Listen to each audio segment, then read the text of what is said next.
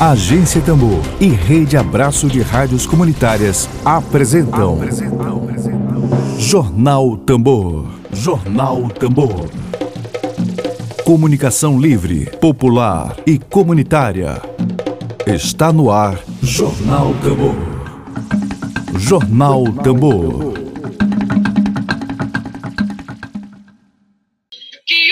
Bom dia, bom dia, bom dia, bom dia para você. Hoje é quarta-feira, quarta-feira, dia 14 de abril de 2021. Seja muito bem-vindo à Agência Tambor. Você está na Agência Tambor, essa experiência de comunicação popular, de comunicação comprometida com o interesse público, com a cidadania, com a democracia brasileira. Você está na Agência Tambor, essa experiência pioneira aqui no Maranhão. Quero começar a dar um bom dia para Maria Luísa. Maria Luísa, seja bem-vinda, é por aqui mesmo. Chegue já junto conosco aqui. Maria Inês Pinheiro, Thaís Viegas, Guilherme Zagalo, doutor Guilherme Zagalo, obrigada pela sua audiência e a todos e a todas que estão aqui acompanhando esse debate. Vamos começar agora a nossa a nosso debate. Hoje, quarta-feira, dia 14 de abril de 2021, como todas as quartas-feiras, a Agência Tambor, o coletivo de comunicação Agência Tambor, está realizando uh, debates sobre o período ditatorial brasileiro. Nesse 14 de março, nós vamos realizar o nosso terceiro programa especial para narrar a verdadeira história, se é que a gente pode usar é, esse adjetivo verdadeira história da ditadura militar no Brasil. História é história, história mantém um compromisso fundamental com a verdade dos fatos, e iniciada com o golpe militar de 64, esse período nebuloso, sangrento da história brasileira durou 21 anos e ainda hoje traz suas marcas, tem as suas sequelas na nossa jovem democracia brasileira é, que ainda convive com autoritarismo, com violação de direitos humanos e assim por diante. Durante a ditadura militar, nós sabemos de có, como diz o Beto Guedes, a lição, sabemos de có, só nos resta aprender. Pessoas foram perseguidas, inquéritos policiais foram instalados é, contra a livre manifestação de expressão e manifestação política. Depoimentos uhum. foram tomados em quartéis com a prática nefasta da tortura. Mulheres perseguidas, mulheres presas, mulheres grávidas, uh, diversos relatos. E para esse debate, hoje, o nosso quadro de entrevistas Dedo de Prosa começa agora. Dedo de Prosa. Dedo de Prosa.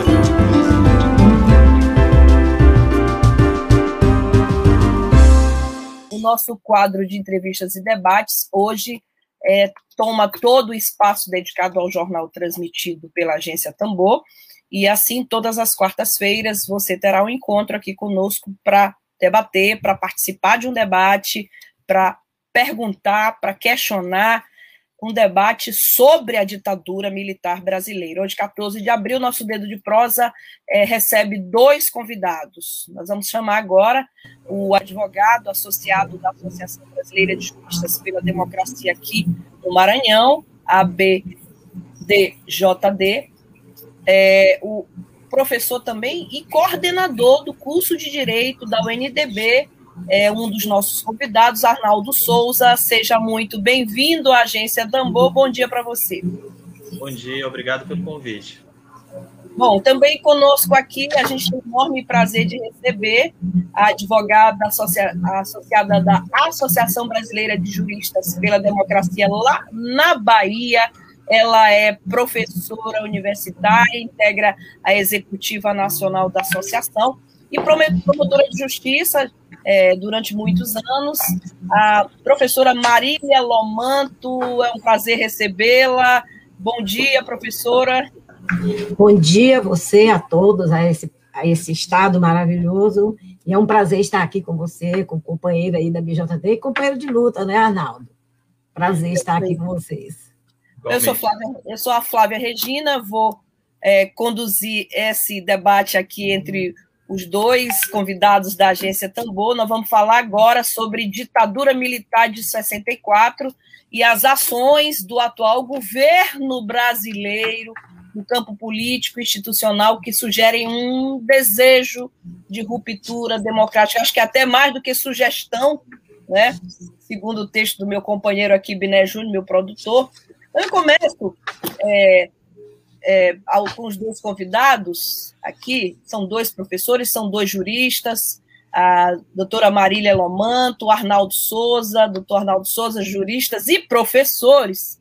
Começo é, fazendo a seguinte consideração. A gente, é, considerando professora Marília, doutora Marília, doutor Arnaldo, essa configuração da nossa jovem democracia, como eu disse ainda há pouco, uma jovem democracia sequelada, marcada por um impeachment, um golpe político, um presidente que recorreu ao suicídio. E o que, que poderia explicar essa apologia tão atual ao pior período da é, história brasileira, esses 20 anos de democracia. É, ao contrário de outros países, o Brasil é um país que ainda faz apologia e, e, e um segmento considerável da sociedade ainda vai às ruas fazer apologia do período ditatorial. O que poderia explicar as razões, professora, doutora Marília, doutor Arnaldo, é, para que no Brasil, com essa configuração de uma democracia bastante sequelada, o que poderia explicar, nos dias de hoje, ainda tanta apologia ao período ditatorial? Senhora Marília, pode começar primeiro. é, então, sua idade, sou mulher, ela também. Nós ficamos, é, né, Flávia? Nós ficamos nos olhando, né, Arnaldo? Porque é uma disputa que a gente faz é uma disputa que nós procuramos não fazer é de quem primeiro, é, é, é, o que fala, é o sujeito que fala e que essa fala se movimenta. É. Então, eu, eu repito esse prazer, apesar do momento de luto, e eu quero aproveitar, Flávia, Arnaldo e ouvintes, e tele-ouvintes, né? É, e aproveitar para deixar meu abraço de solidariedade às famílias enlutadas, às quase 400 mil famílias, tão anunciada essa tragédia, e, e, e, e, hoje nós estamos vivendo essa situação tão dramática do, do Brasil ser um laboratório danoso. Então, eu quero dar um abraço aqui, não só da Bahia, mas não só o pessoal, mas também da Bahia. Eu acho que o nosso abraço a esse povo que chora. Eu, eu, felizmente não tive perdas familiares, mas perdas de pessoas, de sujeitos, de amigos, de militantes, enfim, qualquer pessoa que seja sepultado por essa tragédia, nós temos que lamentar. Ainda que essas pessoas tenham pactuado com este sujeito que ocupa hoje o Palácio do Planalto e que nós tivemos a vergonha de ouvir há pouco um ministro na França, quase que num tom irônico e de deboche, dizer o que disse com relação aos voos, né, e a interromper e a suprimir o Brasil, não só lá, como em todos os demais países, dessa, né, de, de pousar ou de sair de seus espaços, porque nós estamos levando morte, levando miséria, levando dor. E assim, eu já estive aí, não é a primeira vez, no Maranhão, eu estou no virtual, mas eu já tive o prazer de participar aí com outro o governador, o Flávio Dino, já tive o prazer Sim. de participar de, uma, de um evento há uns três, dois ou três anos, ainda estávamos antes da pandemia, com a Secretaria de Direitos Humanos, então fiquei muito encantada aí em estar na cidade e participar com esse povo desse momento de discussão, de debate de direitos humanos, que não, não existe um momento onde eles estejam mais afetados do que nessa essa outra forma de ditadura. Então, o que que explica? O que que explica, Flávia? O que que explica, Arnaldo? O que explica é a continuidade, a história negada. A história é negada por mais que se tenha tentado resgatar através das comissões, da comissão da verdade, que está desmoronada agora no governo Bolsonaro, e com a ministra vergonhosamente, mulher como nós, mas que é uma vergonha para as nossas lutas, é isso, Flávia? Sem então, dúvida. O que, explica, O que explica é a continuidade.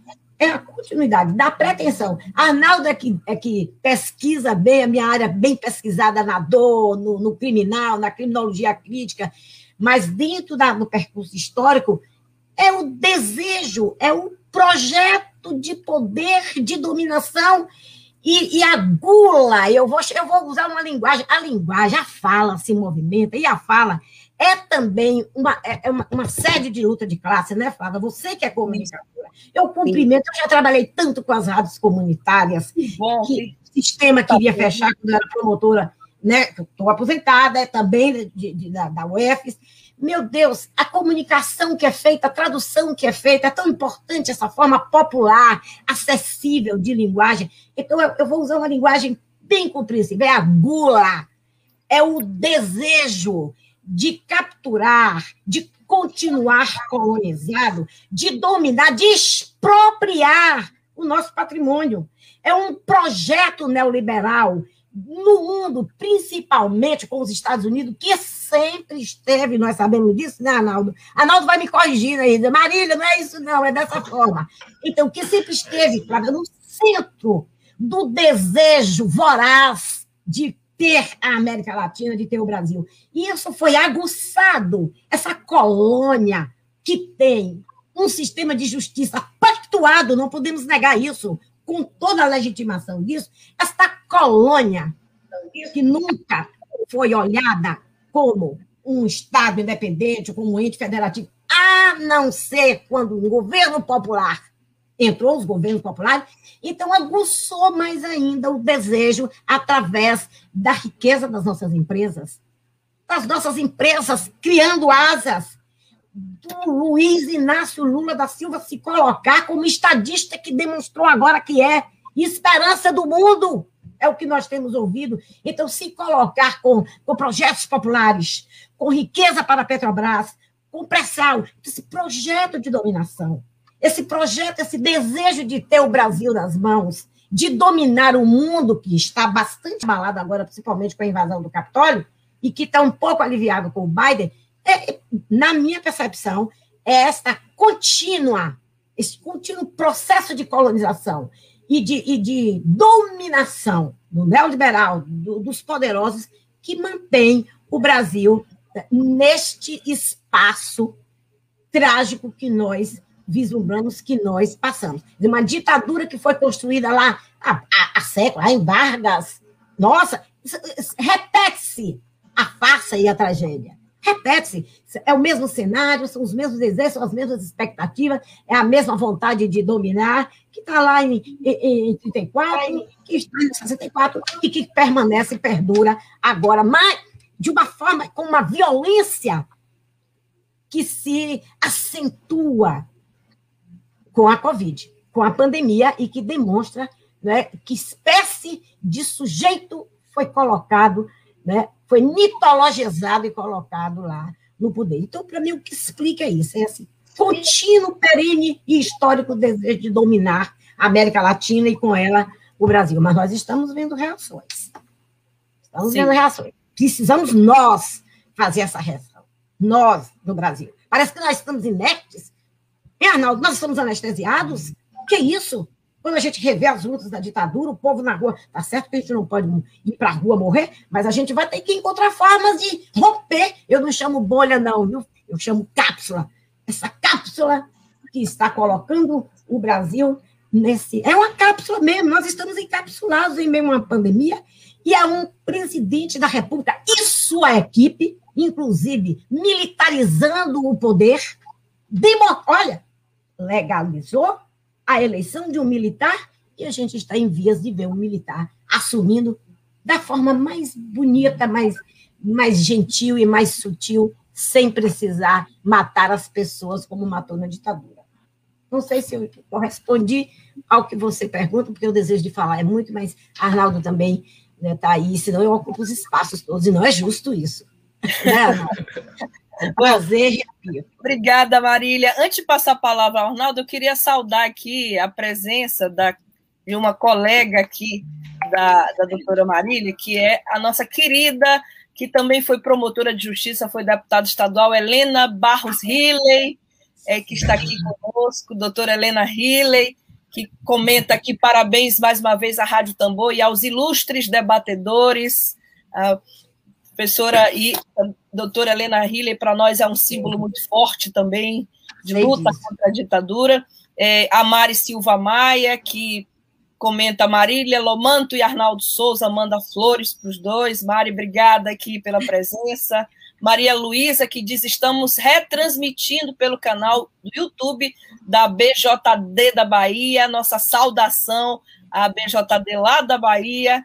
E ao Micael Carvalho, da Pruma, que comenta: a unidade da nossa classe é fundamental para enfrentar esse governo.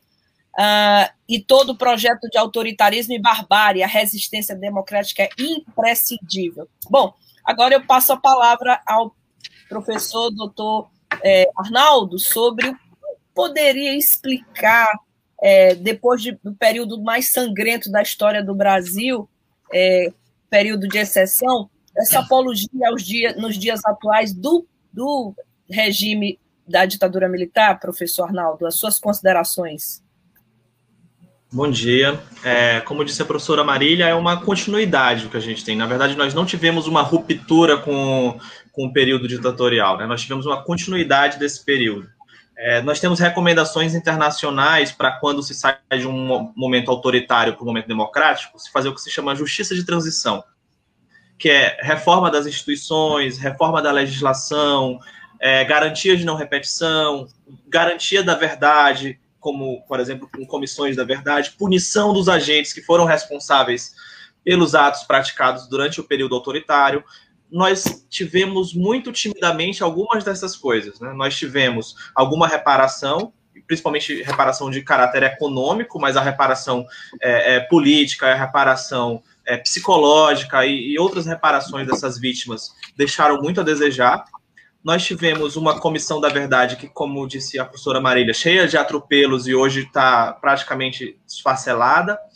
Nós tivemos aí, não tivemos a reforma das instituições de uma maneira adequada. As instituições que nós temos é, é, do período ditatorial praticamente se mantiveram no, no, no período atual, da mesma forma como tinham sido desenhadas, com algumas alterações, mas é, instituições como, por exemplo, as Forças Armadas, instituições como o, a gente pode destacar, nossa Suprema Corte tiveram pouquíssimas alterações com relação a isso e tiveram participação no período ditatorial, é preciso que a gente fale disso também. E além disso, a gente também não teve a punição dos agentes, né? Quando o STF teve a oportunidade de julgar lá a lei da anistia inconstitucional, ele não o fez, né? Ele julgou a lei da anistia considerando que ela tinha sido é, é, válida, constitucional no nosso ordenamento jurídico, isso lá em 2010, né? Esse julgamento ainda está pendente aí de alguns recursos, mas de toda forma é, é, considerou lá em 2010 é, é, constitucional a lei da anistia e, portanto, a impossibilidade de punição dos agentes. A exemplo do Ustra, que foi um dos grandes é, torturadores aí, que foi mencionado lá pelo Bolsonaro quando da, da, do impeachment da presidente Dilma. Então, o que a gente tem, na verdade, é uma continuidade. A gente não teve uma ruptura com a ditadura. E isso a gente pode colocar em vários fatores aí. Os Estados Unidos é um, é um ponto-chave para a gente entender isso, sem dúvida, porque eles tiveram um apoio é, documentado, esse apoio deles, durante o período do golpe militar. É, é, os militares se reuniam na embaixada dos Estados Unidos para poder deliberar sobre como iam fazer o golpe, isso está documentado. E agora a gente teve, já sabia-se disso, mas o, o, Le Monde publicou essa semana mesmo uma notícia é, desmascarando a relação aí da Lava Jato com, com os Estados Unidos e esses interesses também dos Estados Unidos na pauta da, da América Latina e na disso o nosso empresariado que teve um grande apoio durante o, o, golpe e o regime militar e que agora também tem se mostrado um grande apoiador do, do que tem acontecido, né? parte do empresariado, pelo menos. Da mesma forma, a mídia, né? que lucrou muito com o período e que se manteve aí, a grande mídia se manteve aí. E a gente não teve uma, uma democratização, uma discussão séria sobre a democratização da mídia e sobre esse resgate dessa possibilidade de uma mídia que seja mais ampla e que seja mais plural e que realmente paute, como pauta a agência Tambor, os interesses da população. E somando tudo isso, é, é, juntando tudo isso, a gente também tem uma. As, as instituições também não tiveram uma alteração. Né? O golpe militar ele foi apoiado Congresso foi validado pelo Congresso e foi validado pelo STF.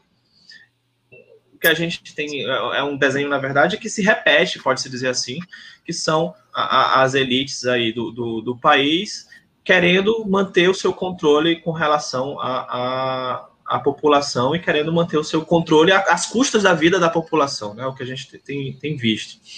Então, a discussão, a pauta que a gente tem que levantar, certamente, tem, tem muitas pautas, mas uma dessas pautas é a gente levar a cabo a, a justiça de transição e realmente a gente conseguir fazer uma transição adequada para que a nossa democracia se fortaleça e a nossa democracia possa realmente aí é, curar essas feridas que, que continuam abertas aí da ditadura militar. E só para complementar, o nosso militarismo que sempre foi golpista sempre foi golpista. A gente tem tentativas de golpe ao longo da, da história, e desde que eles deixaram a, a, governo ali na, na República Velha para frente, a gente tem várias tentativas de golpe, golpes, tentativa de golpe com Juscelino, tentativa de golpe com, com o Getúlio, tentativa de golpe com o Jango, que não foi bem sucedida de início, que o Jango conseguiu assumir, e depois que ele assumiu, é, assumiu no caráter de parlamentarismo, e aí foi a, a, o movimento da legalidade para poder conseguir o presidencialismo, e aí, enfim, a gente teve várias e várias tentativas, então, na verdade, a gente também tem que pensar seriamente numa reforma da, da das Forças Armadas e da forma como ela se desenha no nosso arranjo. Perfeito. Bom, eu tenho uma pergunta agora do jornalista e escritor Emília Azevedo, que é fundador aqui desse coletivo de comunicação social, é, para os dois, nossos dois convidados de hoje. É, eu vou colocar a pergunta, qualquer dificuldade de áudio, eu peço aos dois que, os professores que me, me falem. Bom, bom dia, Emílio. É, bom dia, Flávia. Bom dia aos ouvintes da Cambô. Um abraço a todos, a todas. Um abraço às pessoas que vão nos assistir depois, pela live, pelo podcast. Um abraço à Marília, ao Arnaldo, nossos entrevistados de hoje. O que eu queria colocar aqui hoje, nesse debate, é uma declaração do atual presidente do Brasil, Jair Bolsonaro, quando numa reunião ministerial que foi divulgada para todo o país, ele disse defender o armamento da população, porque ele disse que povo desarmado não tem liberdade. Ele associou a liberdade do povo brasileiro à necessidade desse povo estar armado e armado até os dentes, não é? Porque as recentes medidas do governo dele foi na tentativa de liberar o acesso às armas, a circulação de armas, enfim, o, o arsenal de armas nas mãos de civis. Qual a relação de população armada com democracia? E não há uma preocupação maior quando se tem é, uma série de indícios que o atual o grupo do atual presidente, né, e não é um, não são um, não, é um nem dois indícios, são vários indícios de que esse grupo do atual presidente tem relação com as milícias que na, na prática é um Estado paralelo. Então, como é que a democracia brasileira fica diante de um grupo político que tomou o poder no país pelo voto e que agora, como ato de governo, quer armar a população? Né? Armar a população é um projeto do atual governo. Um governo que é comandado por um grupo, volto a dizer, que tem relações com as milícias. Como é que fica a democracia no meio disso? Emília Azevedo, para o Rádio Jornal Tambor. Bom, vamos à professora Marília. Quer falar primeiro, Arnaldo, para a gente fazer a troca de, de vamos, fala? Arnaldo. Pode ser, professora, pode ser. Ah, Bom, é... Tá.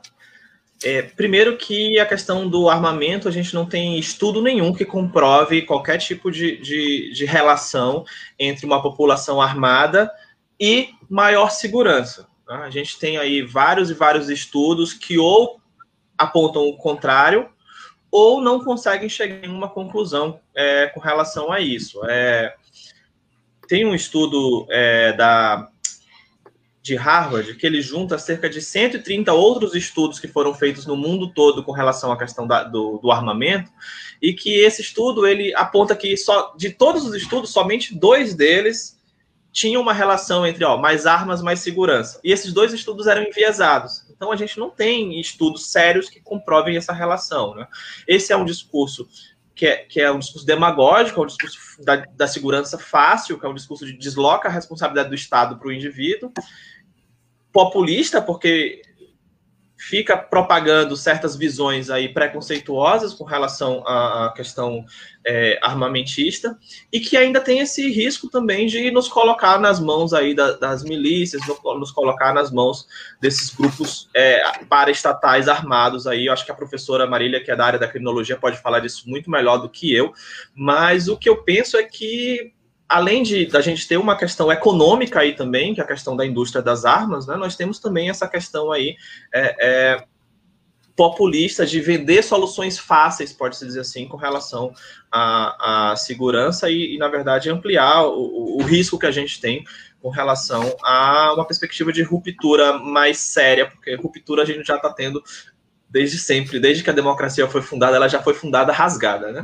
Mas penso que, que tem esse risco aí, sim, da, da questão dessa relação com, com, com as milícias, porque penso eu que vão vir medidas também aí é, relacionadas com essa questão do armamento que, que vão acabar juntando isso com uma certa criminalização dos movimentos sociais, a gente vai ter uma receita aí que não é uma receita muito, muito boa para a perspectiva democrática. Perfeito.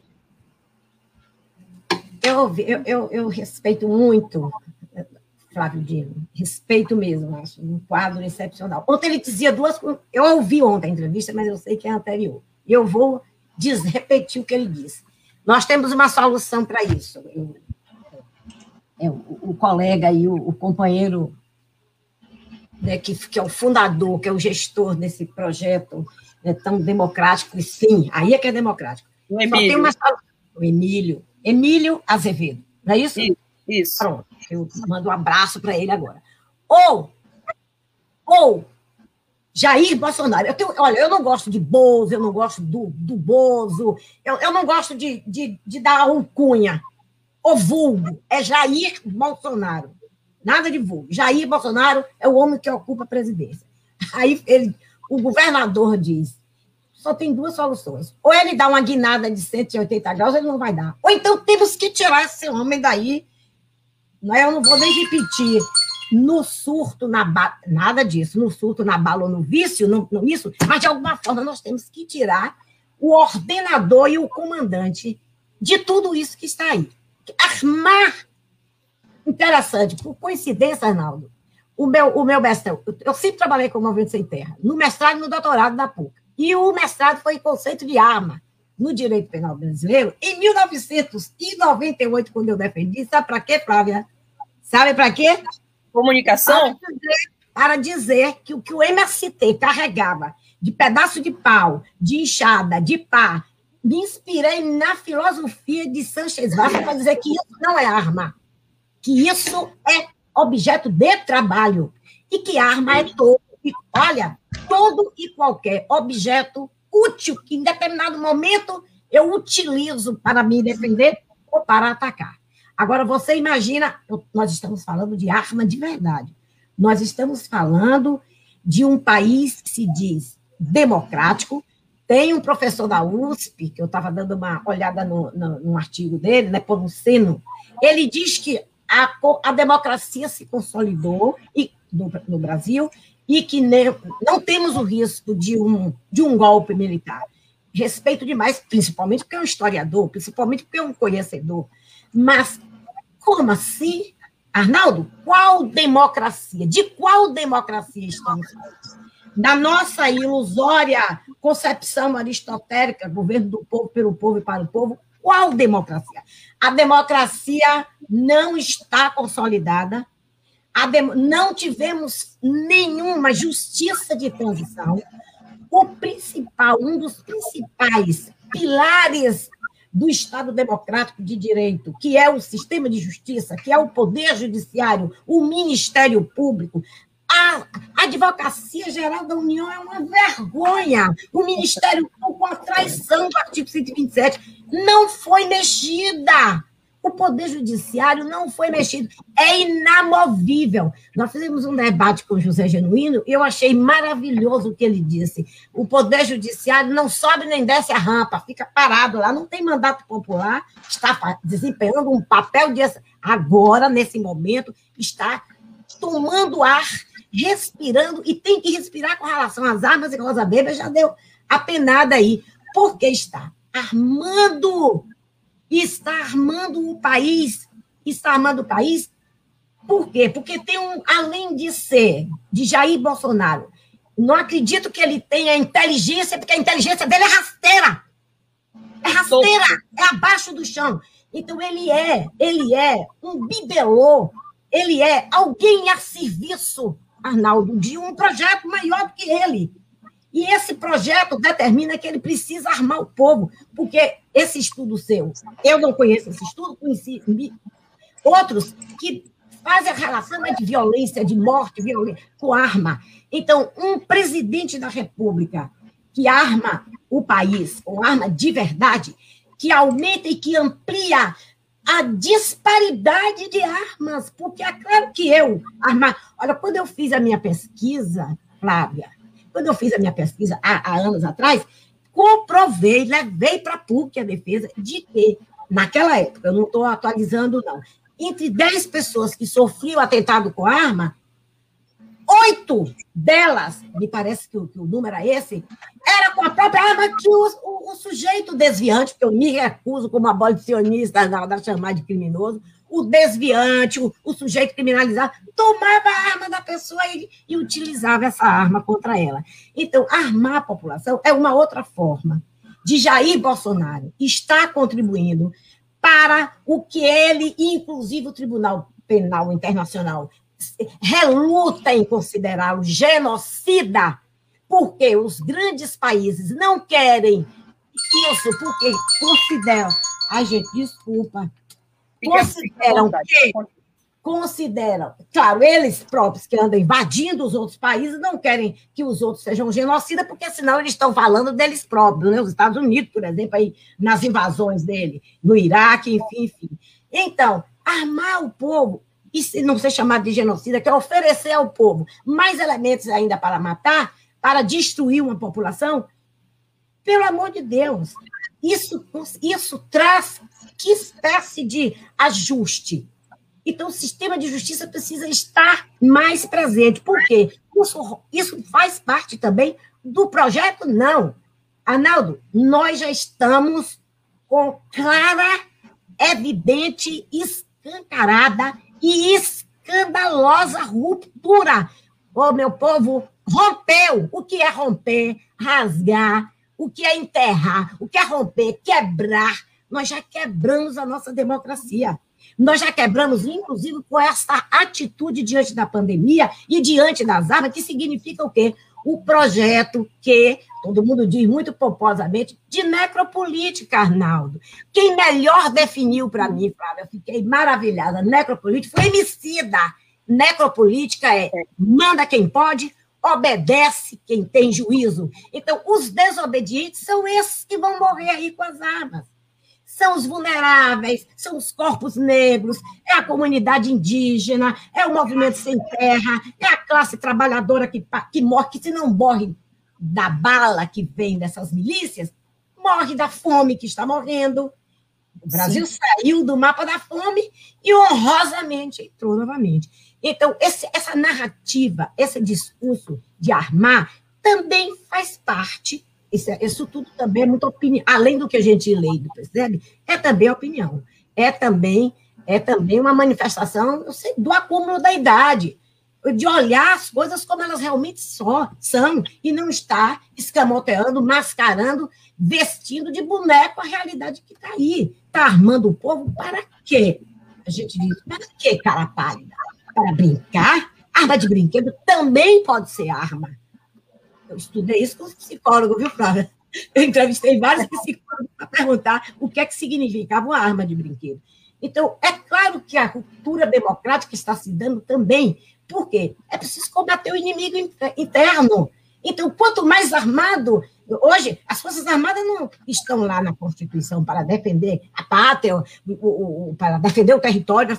Não, os inimigos são esses, esses corpos que o poder, e agora o poder de Bolsonaro, porque é no governo dele que nós estamos, foi na época da ditadura e é agora com Bolsonaro, decide quem vai morrer, como vai morrer e o que é que vai fazer com esses corpos que estão soltos aí em cima, porque não tem que enterrar. Isso é a necropolítica, isso é o que manda quem pode obedece quem tem juízo, na sua forma mais rasteira, mais rasa e mais cruel. E armar a população faz parte, para mim, Arnaldo, de mais uma, mais um instrumento, mais um mecanismo, mais uma forma metodológica de matar os indesejáveis. Porque quem vai morrer mais não é o riquinho que está lá nos condomínios fechados de luxo, não. É a pobreza. Aí é, é, é o ódio que esse povo tem ao pobre, a pobreza. E nós fazemos parte desse ódio. Nós aqui do Nordeste. Nós, os Paraíba, com muita honra, viu, Flávia? Isso, Paraíba, sim. Bom, professora Marília, professor Arnaldo, saiu essa semana aqui um relatório, é, um relatório é, de uma universidade da Suécia que, que cita o Brasil como quarto país, numa lista de 212 países analisados, o quarto país que mais se afastou da democracia em 2020 sob a liderança de Jair Bolsonaro. E ainda sobre esse assunto que a professora Marília tão bem vem desenrolando aqui para nós, ela há a questão é, do, da, das democracias, da forma como aquela obra clássica que foi, foi lançada recentemente, como as democracias morrem, de dois professores conceituados de Harvard, que citam que há um processo lento, uma erosão lenta e gradual na nas democracias atuais e que não necessariamente um golpe é, precisa ser, ser decretado para que a, as democracias sofram essa erosão gradual. Voltando ao nosso tema, professor Arnaldo, é, o que, que há de interface entre o período ditatorial brasileiro, os 21 anos de ditadura militar brasileira, que é o nosso tema de hoje, e os dias de hoje? A professora acabou de citar a necropolítica, que permanece tão, tão forte os dias, os dias atuais, cada vez mais. O que, que há de interface, professor Arnaldo, entre aquele período ditatorial, aqueles 21 anos, e hoje? O que, que há de diálogo entre essas duas, esses dois períodos históricos até os dias de hoje, para que a gente possa considerar que, de fato, a democracia brasileira está sofrendo uma erosão? É, acho que outro, outro ponto, além do que a gente já comentou aqui, que pode ser mencionado, é a questão das liberdades de, de expressão, liberdades de imprensa, que têm sido bastante atacados aí, é, liberdade de manifestação política, a questão dos movimentos sociais, como os movimentos sociais se articulam e como é o ataque a esses movimentos sociais. Não é uma coisa de agora, esse ataque, não é uma coisa nova. É, só para mencionar criminalização dos movimentos sociais. Eu vou citar só um, um, exemplo aqui que eu acho que faz uma ponte bem interessante entre a ditadura e o momento democrático, que é o uso da Lei da Segurança Nacional. Né? Hum. A Lei de Segurança Nacional é uma lei que surge lá com a doutrina de segurança nacional, que vem importada de uma ideia estadunidense de segurança nacional e que os grandes é, é, administrativistas do, do Brasil, como Eli Lopes Meirelles, que é um dos estudados até hoje pelos estudantes de direito quando se fala de direito administrativo, Isso. ele foi um dos responsáveis por fazer essa doutrina da segurança nacional. Então a gente vê aí um apoio dos juristas aí, até hoje utilizados na nossa academia, para esse tipo de articulação é, é, golpista e para, digamos, justificar e legitimar, do ponto de vista é, doutrinário, acadêmico, etc., essa, essa movimentação. E aí, a, a Lei da Segurança Nacional é uma lei que qualquer pessoa que estude direito constitucional no Brasil olha para ela e diz: essa lei ela é flagrantemente inconstitucional. Essa lei ela não deveria estar mais em vigência no Brasil. E ela continua. Ela continua em vigência no Brasil. E ela foi utilizada em 2008, só para a gente ver como 2008 não era um período que a gente estava ainda muito preocupado do ponto de vista, digamos assim, mais, mais geral com a questão é, é, de ruptura democrática, mas a gente já vê ali como sempre teve no Brasil, e é preciso que se diga, essa utilização dessa legislação contra os opositores, contra as pessoas que não são os obedientes, contra os que não são obedientes, como disse a professora Marília. Né? E em 2008, o Ministério Público Federal lá do Rio Grande do Sul entrou com uma ação contra o MST para acabar com o MST, dizendo que o MST era é, violava a Lei de Segurança Nacional. Então veja lá em 2008 a gente já via essa movimentação aí, certo? Já via essa movimentação. Então é, essa lei de segurança nacional agora está sendo utilizada amplamente para qualquer pessoa que fale que Bolsonaro é genocida, e Bolsonaro é genocida, repita-se, né? que fale que ele é genocida, qualquer pessoa está sujeito a perseguição com a utilização do aparato estatal com base na lei de segurança nacional. Então veja como é, é, é essa lei, essa, essa, esse aparato que foi construído pela ditadura e que não foi suficientemente discutido e não foi suficientemente é, quebrado, a gente não rompeu com isso, isso nos assombra rotineiramente, né? A questão da prática da tortura, por exemplo, é um outro exemplo, é uma outra coisa que a gente pode mencionar aqui. O, o, o exército brasileiro, até hoje, vai a Washington, a escola de, de guerra de Washington, para aprender técnicas de tortura não é para outra coisa, é para aprender técnicas de tortura. Isso está tá é documentado. E eles vão até hoje. Está documentado isso. Isso. Vão até hoje lá, sabe? E não só eles, a gente também pode falar da, do, do, do a gente pode falar de todo o nosso é, aparato é, estatal de, de, repressão que é utilizado contra a população pobre, contra a população preta. Isso não se alterou Isso. do período é, ditatorial para cá. Está marcado. Então, assim, é, essa, essa ruptura ela já está aí há muito tempo, né? Como é, diz o, o, Walter Benjamin, que é um, um, um historiador é, marxista, né? O estado de exceção, na verdade, ele é a regra, ele não é a exceção. O tempo todo está aí martelando. A gente é que às vezes pode demorar, porque do nosso ponto de vista, de onde a gente está confortavelmente, a gente pode não perceber. E aí, quando bate na gente, quando a água bate na bunda, é que a gente vai se tocar do que está acontecendo, né? Sem então, dúvida. É, isso. é isso. É isso. Bom, quero aqui também fazer menção ao Sócrates Niklivski, é isso, Sócrates que já tive o prazer de entrevistar, da BJD do Maranhão. É, debate importante, diz o Sócrates, com entrevistados muito qualificados, parabéns ao Frederic, Frederic, desculpe, Frederic, a minha pronúncia, Frederic Marx. Com certeza, Bolsonaro é genocida, e o Jorge Cerejo, que comenta: parabéns à Agência Tambor pela discussão e parabéns aos professores. Sinto-me contemplado pelas suas falas. Ai, uma pergunta, uma pergunta: vocês consideram que não tendo existido uma efetiva justiça de transição no Brasil pós-ditadura militar, tendo prevalecido até hoje uma narrativa geral da sociedade que descredita a verdade histórica sobre o período, incluindo aí a posição do STF sobre a anistia, Seria possível pensarmos como uma tarefa histórica ainda para a nossa geração a construção de uma justiça de.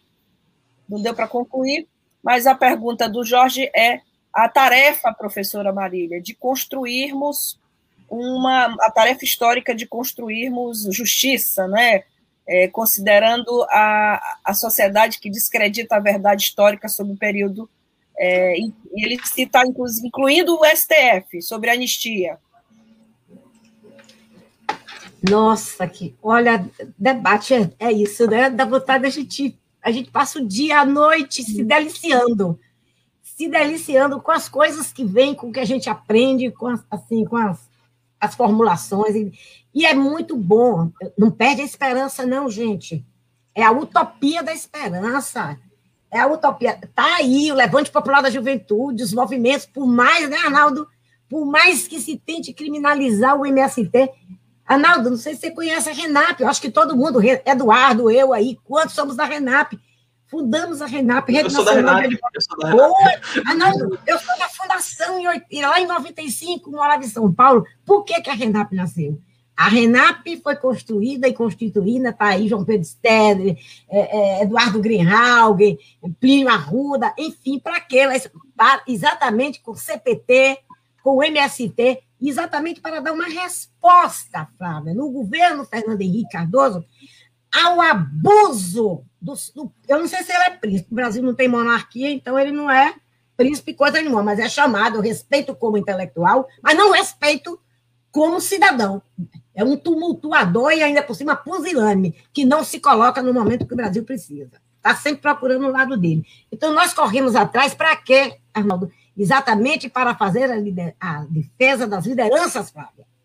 Das lideranças, Sócrates, Agalo, Edu, esse povo que está aí também escutando a gente. As lideranças do MST eram tão perseguidas e o MST era tão criminalizado que foi necessário essa construção de advogados e advogadas populares, que eu aproveito para homenagear também os, os advogados e advogadas populares né, que, fazem, que fazem efetivamente o trabalho de construção de defesa da classe trabalhadora, do povo sem terra, enfim, das minorias e das diversidades.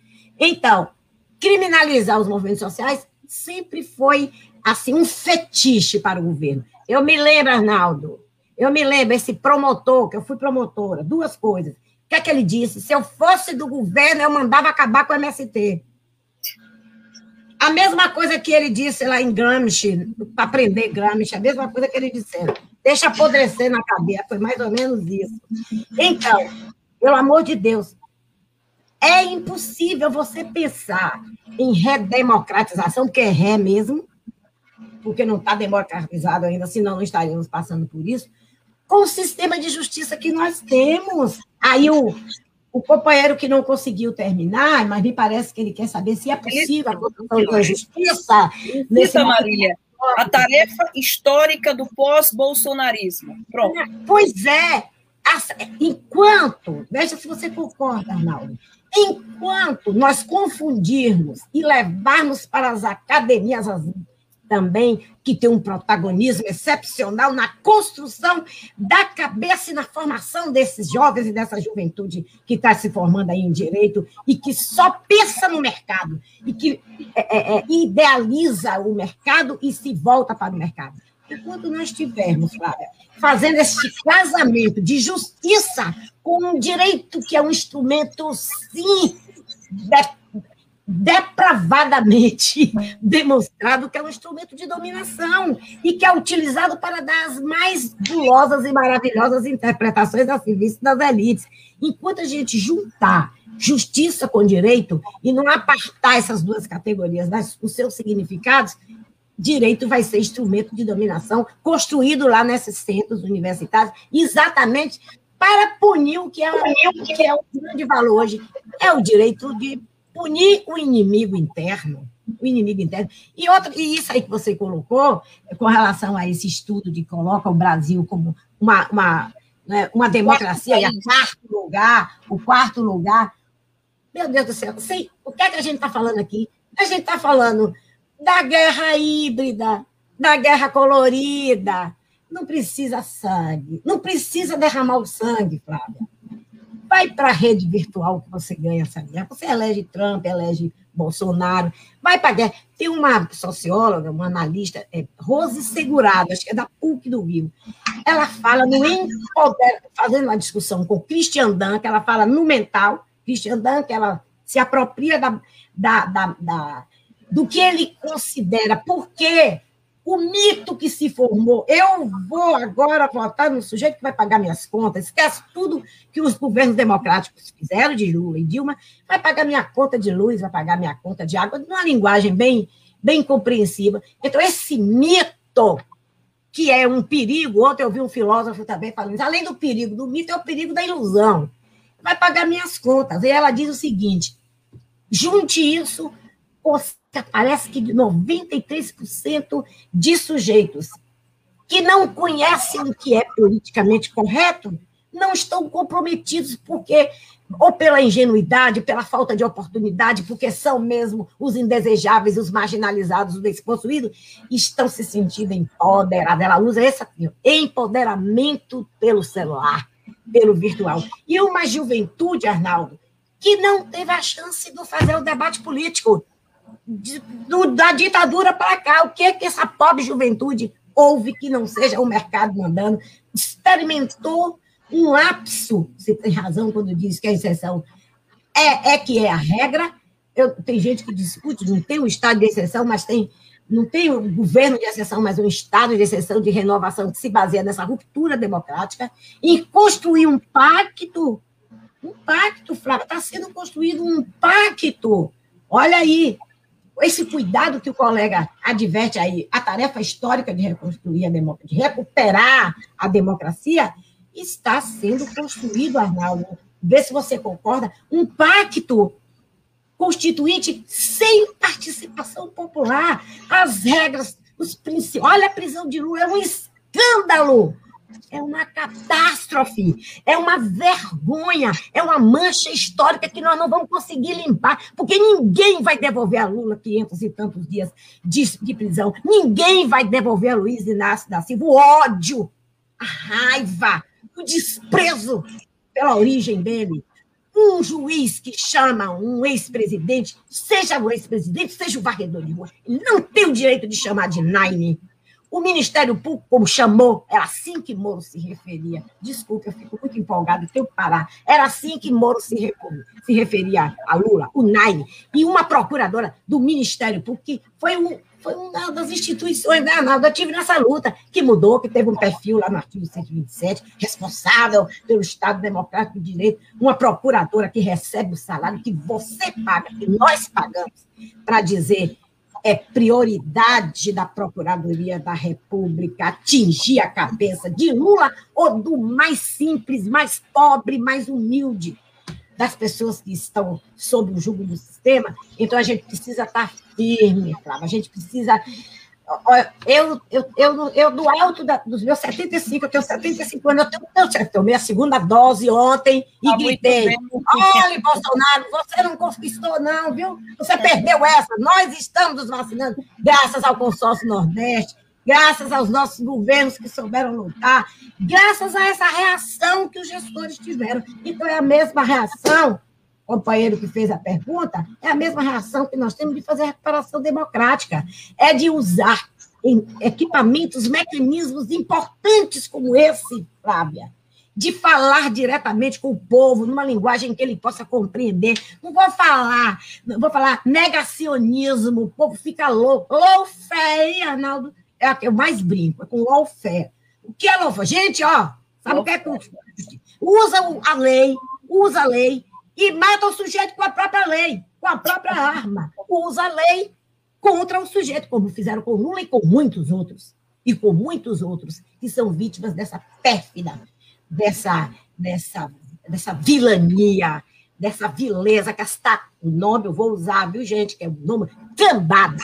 Cambada que acompanha e que segue esse sujeito. Então, a gente precisa estar atento, respirando e, e, e juntar movimentos, juntar pessoas. Olha aqui um meio maravilhoso de você construir narrativas, e você chamar o povo, oi, você não pode ir para a rua, venha para aqui. Olha, é, é, necropolítica é isso, negocianismo é isso, lawfare significa isso, é isso que está acontecendo com a democracia. Constituinte é isso, não pode romper a Constituição, não, tem que ter constituinte.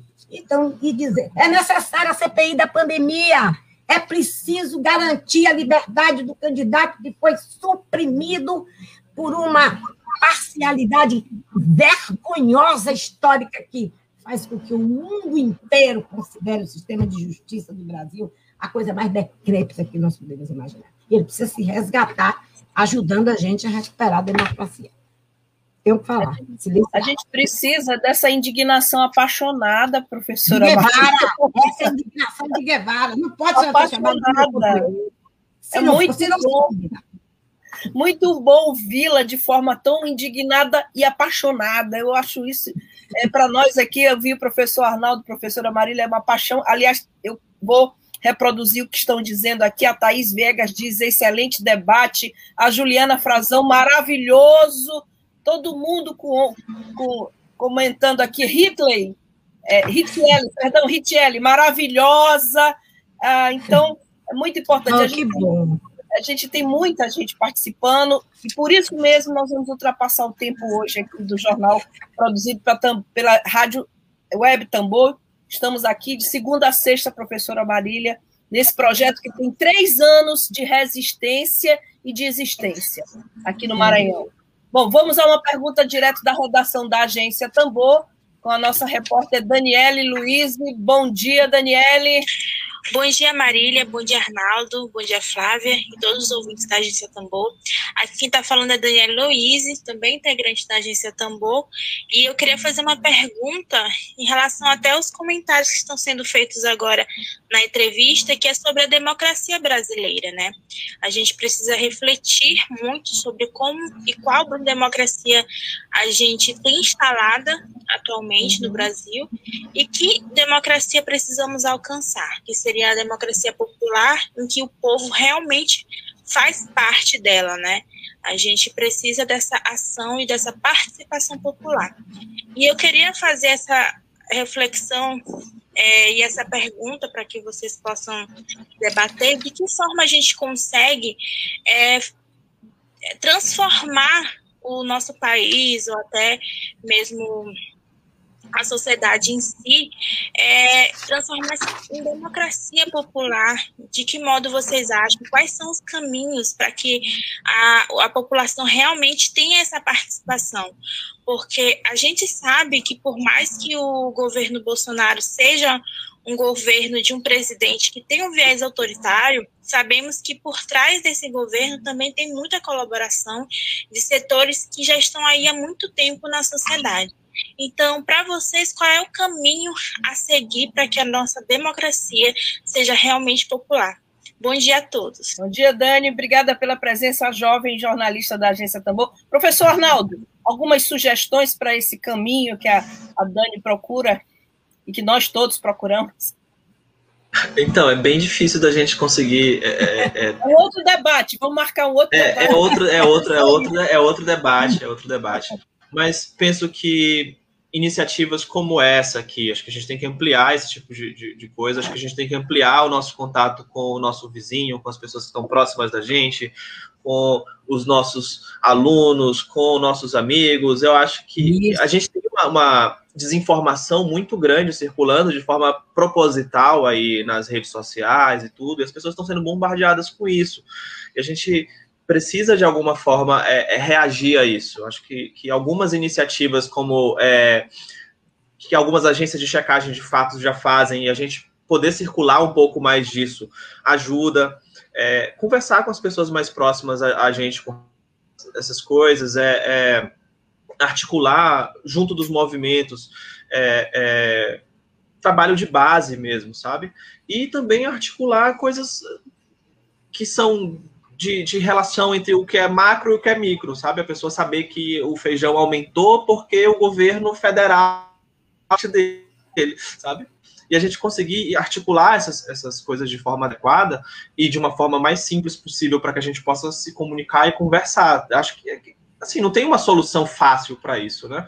Mas a gente tem algumas formas e algumas ferramentas que talvez a gente possa articular com isso, e que é fortalecimento da, das agências de, de comunicação com a proposta popular, com a proposta comunitária, é fortalecer movimentos sociais, auxiliar no que a gente puder, é a gente trabalhar com as pessoas que estão perto da gente para poder combater a desinformação, sabe? Mandar uma, uma notícia, explicar como é que funciona a questão da notícia, como é que a notícia é construída. Eu acho que é uma coisa que, que é muito importante da gente, da gente conversar com as pessoas mais próximas da gente, sabe?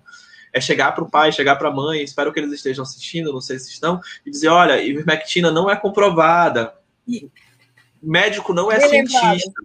Médico não é cientista, sabe?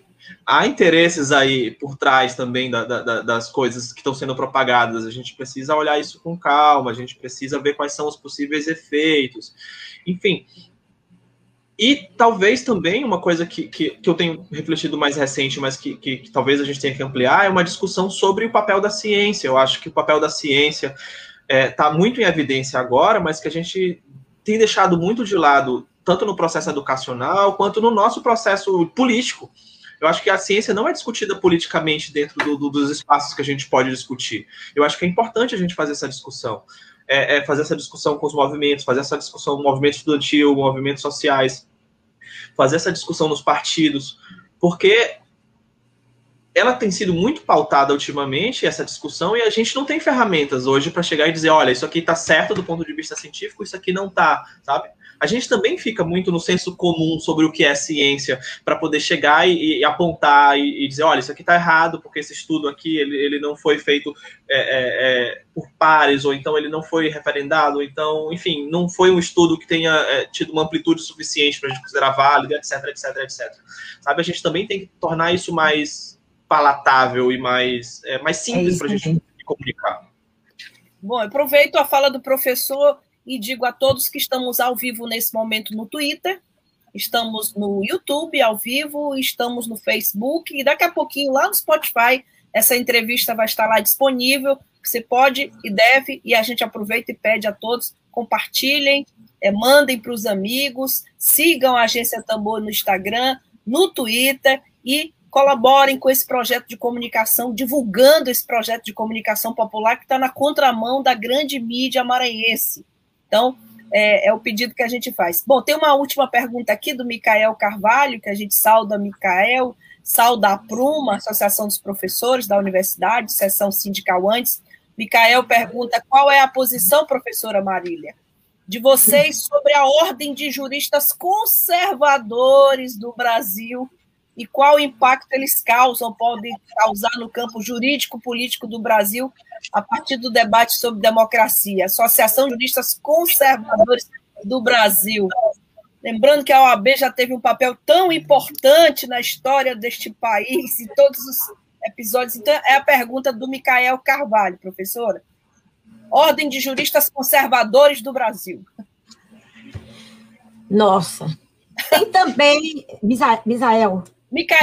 Micael. Micael, eu não sei se você conhece um pior do que a dos juristas, que esse daí ganha dinheiro do povo. É o Ministério Público pró-sociedade. Esse Ministério Público de Dallagnol, esse mesmo que queria fazer uma fundação com bilhões, Bom tirando saber. do povo brasileiro. Ministério Público pró-sociedade, tem um grupo que se constituiu assim, fez até seminário, fez, e que se constrói assim, e, e deve fazer parte da Lanhol, né? Deltan Dallagnol, que queria né, estabelecer aquele vínculo é, patrimonial para receber as indenizações da Petrobras, que fez aquele pacto macabro, ilegal e criminoso na Lava Jato, que abriu mão do Ministério Público, das funções institucionais, da função social, da função acusatória, que esse nome é horroroso, é medieval, mas é isso, para entregar no colo de Sérgio Moro a sua função institucional e constitucional. Então, do mesmo jeito que esses juristas.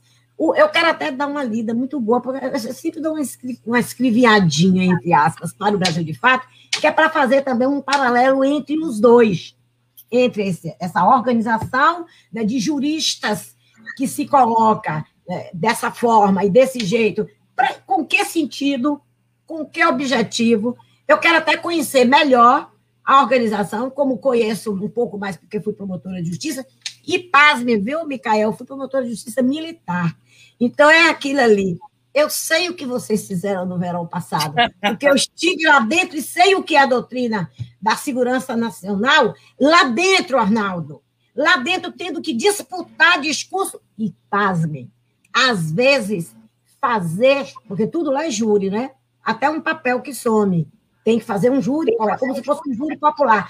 Fazer a defesa dos pobres não oficiais, que são pisoteados hierarquicamente porque o princípio da disciplina e da hierarquia, né? não sei se tinha isso nessa organização, não deve ter, porque todo mundo é igual, todo mundo é rico, todo mundo deve ser branco, a maioria branca, né? e rica e, e poderosa, porque tudo leva para júri, porque tudo leva para julgamento dentro da justiça militar. Mas, assim, é, é, não, não acredito que coletivos com essa natureza retardada, se, é, se sobreponha a movimentos que têm que crescer. A BJD, não é, Arnaldo? É um movimento que se contrapõe a esse tipo de organização secreta, secreta, é, é, encapsulada e que quer ser o pior para o país, porque defende pontos de vista de utilização, certamente, do direito como um, um, instrumento de dominação, e não é isso que nós queremos. Nós, te, nós temos aí outros coletivos. A própria OAB, a própria Ordem dos Advogados, que teve um papel terrível lá assinando o impeachment de Dilma, mas se resgata através do Felipe Santa Cruz, que tem uma posição mais honrosa. Eu sou até da Comissão de Direitos Humanos da OAB daqui, da, da Bahia. Então, nós temos a AJD, a Associação Juízes para a Democracia, que são também, Vilma Reis é uma socióloga maravilhosa que nós temos aqui, negra, do movimento negro, da luta negra, um discurso, foi ouvidora, primeira no país ouvidora da Defensoria Pública, ela chama de ilhas. Viu, Micael? Então, essas ilhas, tanto pode ser ilhas, eu não gosto desse maniqueísmo de bem e mal, não, mas ilhas do, do péssimo exemplo que é uma organização de juristas dessa natureza, que é um Ministério Público pró-sociedade, e ilhas como a BJD, ilhas como a JD, ilhas como advogados e advogados pela democracia, ilhas como juristas pela democracia, como outras instâncias que estão se colocando e que não acreditam que movimentos e coletivos com essa natureza tão elitista, tão burguesa e tão reduzida possam impactar. Porque eu, eu, eu penso assim, viu, Não são eles que são fortes, nós é que somos fracos. Porque nós precisamos, nós temos as armas, nós temos energia, nós temos a vitalidade e nós temos a, o ingrediente mais, eu vou usar uma palavra bem mais espetacular e espetaculoso, que é a militância, que é a vontade de fazer diferente, que é a vontade, nós temos a luta jurídica para enfrentar essa própria luta jurídica, que significa reforma do Poder Judiciário, que ficou inamovível, que significa como é que o Judiciário, e do Ministério Público, precisa reformar, mudar, democratizar esse poder judiciário com sua linguagem, com suas togas, com sua inacessibilidade, com sua cumplicidade com o sistema e com o poder, sempre a serviço do poder. Reforma política, Micael. Nós precisamos fazer, não é isso, Arnaldo? A reforma política. Nós precisamos de representações políticas, representações das mulheres, da comunidade gira, LGBTQIA e tudo que tiver mais. Nós precisamos da representação negra, nós precisamos de reforma política no próprio país para que as, as políticas públicas, como agora, política pública não existe, cada um faz o que quer. Mas tem uma que é a mais importante, Micael, que é a luta social. Então, a luta jurídica, a luta política, a luta social. A luta social que significa democratização da comunicação. Olha aí, Flávia. Tem que democratizar, tem que criar mais rádios, tem que criar mais lives, tem, nós temos que nos apropriar das redes sociais. Fiquei impressionada, Arnaldo, lendo sobre o Estado Islâmico num livro chamado A Fênix Islamita, que eu achei num sebo. Gente, a, Flávia, é incrível o avanço da tecnologia com o, com o califado, que reconfigurou é. a política e, e, e, faz o que quer, e, e chega na, nas comunidades, tanto faz, tanto acaba como reconstrói hospitais. Eu fiquei pasma.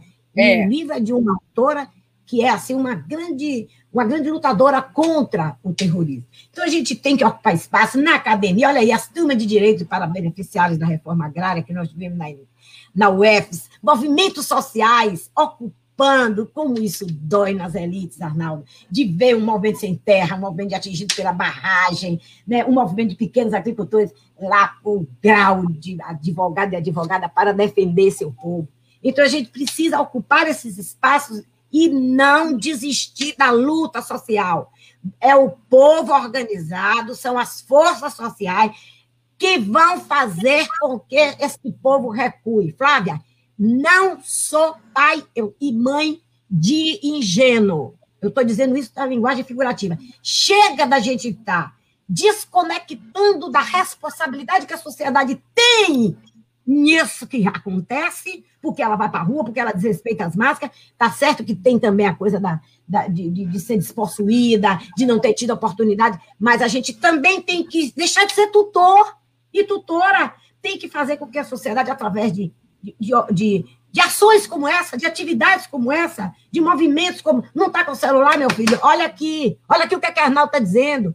Olha aqui o que a Regiane está dizendo. Olha o que é que Zagallo, olha o que é que Flávio, olha o que é que Lula. Olha o que é que o povo está dizendo. Olha o que é que essa varredora de rua está dizendo aqui, ó. Eu sou eu, eu, eu, eu, eu existo, eu tenho identidade. Então, as pessoas precisam se compenetrar, que elas têm uma responsabilidade, uma corresponsabilidade social, existe, e que a gente precisa ir para a luta, não desanimar. A gente só faz recuar o, o valentão quando a gente mostra que tem outros instrumentos tão valentes quanto os dele. E garanto que não é arma, não, viu? Garanto que não é arma de fogo. É por isso que esse tambor está aqui rufando todo dia. De segunda a sexta. Todo dia. Bom, a gente é, já chegou aqui aos minutinhos, infelizmente a vontade é de ficar esse restinho de tarde aqui com nossos dois convidados. Aproveito e saldo aqui a Araceia Carvalho, nossa colega jornalista, que comenta perfeito, muito bom ouvir vocês. A Rebeca Laís de Jesus Costa, muito bom comentando. Maria Inês Pereira Pinheiro, que diz parabéns pelo debate ao coletivo, parabéns ao coletivo tambor, reforma política já, professora Marília. Aldeni Gomes, que diz: Marília é uma grande lutadora e referência.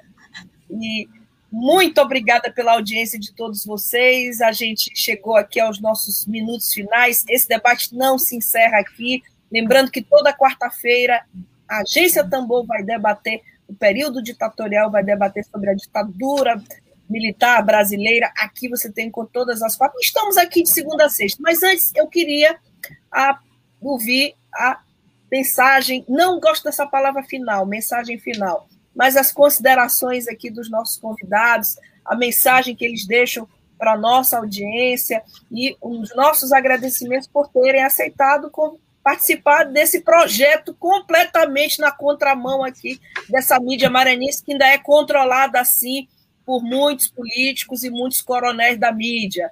Então, a gente está na contramão da comunicação do Maranhão. Eu queria pedir as considerações finais do professor doutor Arnaldo, da professora Marília, doutora Marília, para os nossos ouvintes que estão nos acompanhando. Bom, é, agradecer mais uma vez ao convite, é, agradecer pessoalmente, mas também em nome da BJD do Maranhão, dizer que a gente está à disposição aí para futuros debates com relação ao tema de democracia, de direitos humanos aí. É, e também dizer da minha satisfação de compartilhar aqui com a professora Marília esse momento, que apesar de ser um, um tema que, que não é um tema bom da gente, não é um tema bom, mas é um tema importante. Então, e, e dizer também a satisfação de conhecê-la nesse momento, né? E, e, e, da inspiração que ela me passou aí neste, neste momento com, com sua forma aguerrida de falar é. e a, a, sua, a sua luta e sua história. É, e para quem está assistindo a gente, vai ouvir depois, só dizer que estou à disposição também para outros debates, para auxiliar aí na, nas leituras também com relação ao tema. Acho que a gente precisa se apropriar desse tema, se apropriar de várias coisas do que foi, foi falado aqui e que eu estou à disposição para auxiliar aí quem precisar também, quem quiser leituras ou indicações de, de, de, filmes ou documentários, ou outras formas da gente conseguir entrar em contato com, com essa temática. Obrigado. Obrigada, professor Arnaldo Souza. Agora vamos ouvir a Marília, que é, já tem recebido aqui as manifestações de muitas pessoas. Nós agradecemos pela sua presença e queríamos ouvir a sua mensagem aqui pro, de encerramento, de conclusão desse debate, que, aliás, não está encerrado, né? Bom dizer. Com certeza. Eu espero que seja, assim, um abrir trilha para a gente caminhar junto e junta nessa, nessa história. Então, eu quero, eu quero registrar que eu estou muito feliz, muito mesmo, mas eu estou muito gratificada. A gente chega a um determinado patamar né, da, da, história da gente, da vida da gente, ainda mais depois de uma, uma segunda dose de vacina, né? A gente uhum. quer que ela venha para outras pessoas, que ela venha para outros sujeitos históricos que estão aí, né? Mais do que eu e menos do que está atrás de mim, filha, sobrinhos e netos, enfim, esse povo todo. Mas eu quero dizer que foi um prazer mais uma vez. Eu passei oito dias no Maranhão, aí no centro da cidade, contribuindo com, essa, com esse curso, né, com a linguagem do surdo-mudo, com, fazendo ritual com a comunidade, com o quilombola, com a comunidade indígena, foi muito. Eu tenho uma lembrança muito especial do Maranhão, e eu quero que você, através aí do seu, desses tambores que rufam, que rufam, dê um abraço assim muito apertado para todas as pessoas que são desse estado e que estão ouvindo essa, essa comunicação de excelência que é o que vocês fazem, dizer que isso é muito importante, essa contra-hegemonia, esse contradiscurso, né? essa contra-narrativa. Vocês estão dizendo isso, mas é uma adversativa boa, né, Arnaldo? Mas adversativa nem sempre é boa, porque é sempre pessoa negacionista, mas eu estou dizendo outra coisa.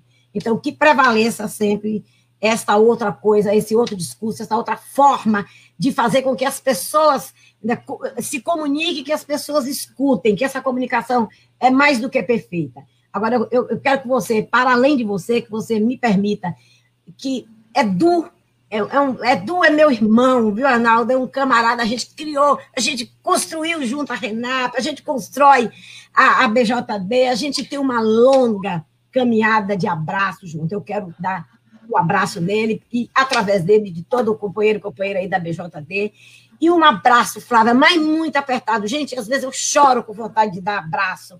Um abraço muito especial, mas muito, muito apertado. Muito. É Aldeni, aluno, que eu fui madrinha, que a gente construiu essa turma de direito. A ocupação dos espaços de poder das elites brancas ricas de, das universidades públicas, e a UFES abraçou com todo carinho essa turma, Elizabeth Teixeira, que a Aldeni fez parte.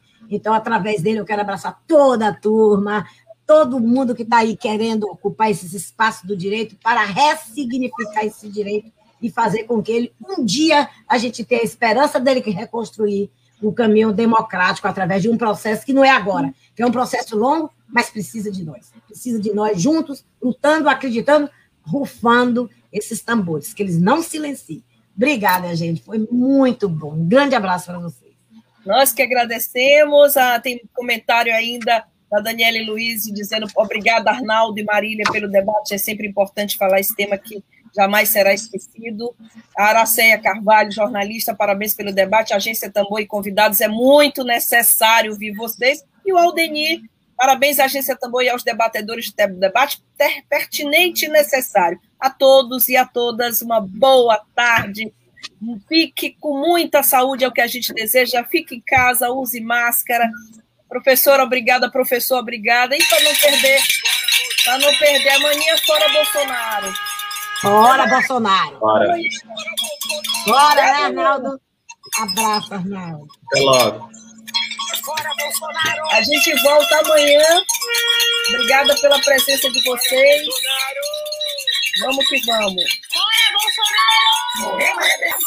Web Rádio Tambor. A primeira rede de comunicação popular do Maranhão. Comunicação comunitária. Livre, alternativa e popular.